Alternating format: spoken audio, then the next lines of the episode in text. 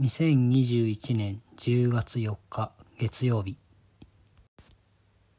こんにちは表人です。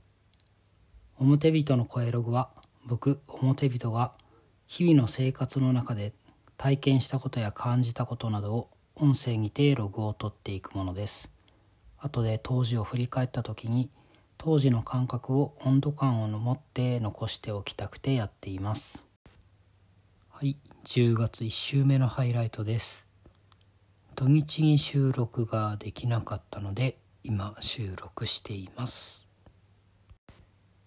えっとまず、えっと夏にですね友達に桃を送ったんですよ。山梨桃が有名なんで、えー、桃を送ったら、まあ、そのお礼がまあ今の時期に届きましたっていう話をしたいなと思います。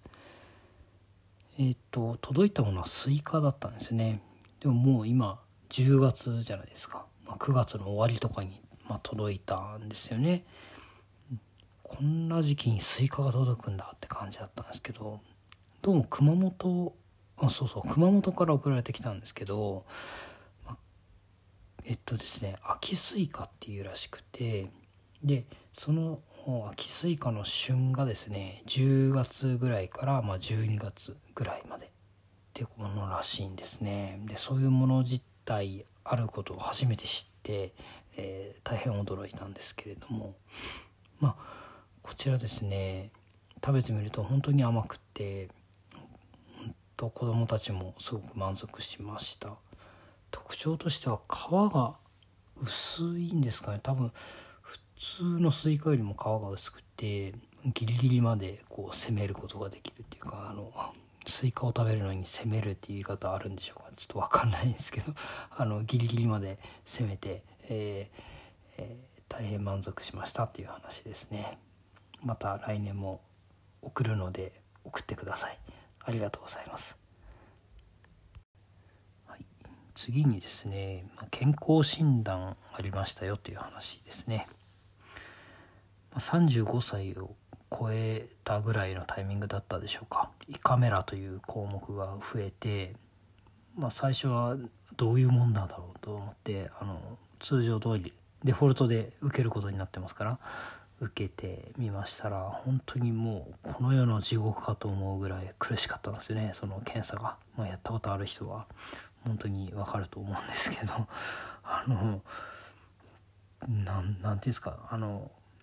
エンドレスにこう吐き続けるみたいな。非常にきついですよね。あの体の内側からこう内側から圧迫される感覚というかもうもう何ともこう表現のしにくい苦しみがあるんですけれどももう本当に僕その度にその度健康診断になるたびにあのもう嫌だなと思っていたんですけどどうもこの胃カメラですねバリウムの検査に変更可能だということで2年前からもうもう嫌なんであのバリウムの検査に変えてもらってるんですね。ただ今回も2年連続でバリウムだったということでバリウム希望してるということでまあ医師からですねあのできたら胃カメラにしてくれみたいな感じのあの胃カメラは直接あの医師が胃の状態を見るがあのバリウムだと、まあ、直接じゃなくてそのなんかこう反射っていうかその反応を見て、うん、あの判断するからちょっと確実じゃないんだみたいな。で結局胃カメラで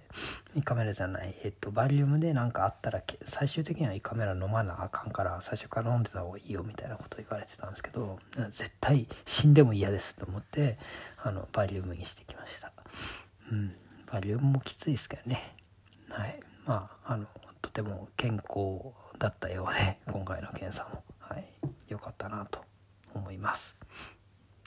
最近でも筋トレとかちゃんとできてないんで、またちょっと、うん、ウォーキングした方がいいですよって言われたんで、あの、また運動も始めようかなと思いました。あとはですね、週末に稲刈りを手伝いました。あの自分の子供のつながりで知り合った方なんですけれども、まあ、自分の子供と、えっと、同じ住宅に住んでる子供とかあの保育園の時のこう友達のつながりとか、まあ、4家族ほどで、えっと、稲刈りをやりました。ここは田植えも手伝ったので、まあ、その時にあの一生懸命泥まみれになって植えた苗がですねあこんな風になるんだっていうのをまたあのこう時間の経過とともにこう実感できたのもすごい良かったなと思います。特にねえっと田んぼの端っこの方が水深っていうんですかこう深くなっていてそこにこう苗を植えたんですけど先っぽの方しかこう水面から出ない状態で植わっちゃったんですね。そういうのもそ大丈夫かなと思ってたんですけど、まあ、最終的にあの先日見たら立派にあのお米にお米というか 稲が育ってましてね神戸を垂れてましてすごいもんだなって思いましたね。この日はですねできるだけみんなで頑張って稲刈りをやろうということで、まあ、手に鎌を持ち手で稲を刈り取り刈り取った稲を束ねて、えー、紐で縛る。これが大変なんですね。あの 紐で縛るのが子供たちがどんどんどんどん刈り取ってくるもんですからこう束ねる大人がですね 全然追いつかなくてもうその辺がこう刈り取った稲だらけになるみたいな。なかなか大変でした。でまあそれもうどんどん縛って縛ったものはもうはさがけといってあのほかけっていうんですかね、えー、かけほっていうんですかねちょっとよくわかんないんですけど あの物干し竿みたいな状態のものをこうどんどんこう田んぼに作っていって、まあ、そこにこうどんどん干していくわけですね。まあそれがあのしばらく1週間だか2週間だか干して、えー、乾燥させてそれをまあ最終的には脱穀するってことなんですけれどもまあまあすごい手間なんですよね。これが大変そのそこまでこう広い農地ではなかったんですけどまあなんですかね大人もまあ何人もいてやったんですけれどもまあ1時間かけてもその農地の3分の1も終わってないかなって感じだったんですねだから最終的にはあのヘルプを呼んで農業機械を導入したんですけどまあ農業機械ってすごいんだなって思いました。農業機械ですね。もうちょっと名前が分かんなくて恐縮ですが 農業機械っていう言葉を使ってますけれどもこれがですね残りのその3分の2ぐらいの土地の植わってる稲をですねものの20分ぐらいで全て蹂躙しましてですね、えーえー、こう刈り取っては縛って同時自動時にっていうかこう機械が自動でですね刈り取ったものをその場で縛って横にポイッと出してどんどんどんどん進んでいくんですね。このなんかこうそれを見た時のこの無力感といったらあなかったですね。無力感を感じたと同時に人類ってすごいなと思いましたね。この農業機械をこう開発するに至ったこう人類の進歩っていうのは本当に驚くべきことだなと思いました。多分ですねこのこれらの農業機械、まあ、稲を刈り取るだけじゃないでしょう。その稲を植える機械とかもあるはずであると思うんですが あのそういうものも導入された時にどれだけ人間のその効率が上がったか。その稲稲刈りとかその田植えとかですね。いや本当に実感しましたね。こんなすげえんだと思って。あの機械ってすげえなって思いましたね。人類は多分壁を越えたんでしょうね。その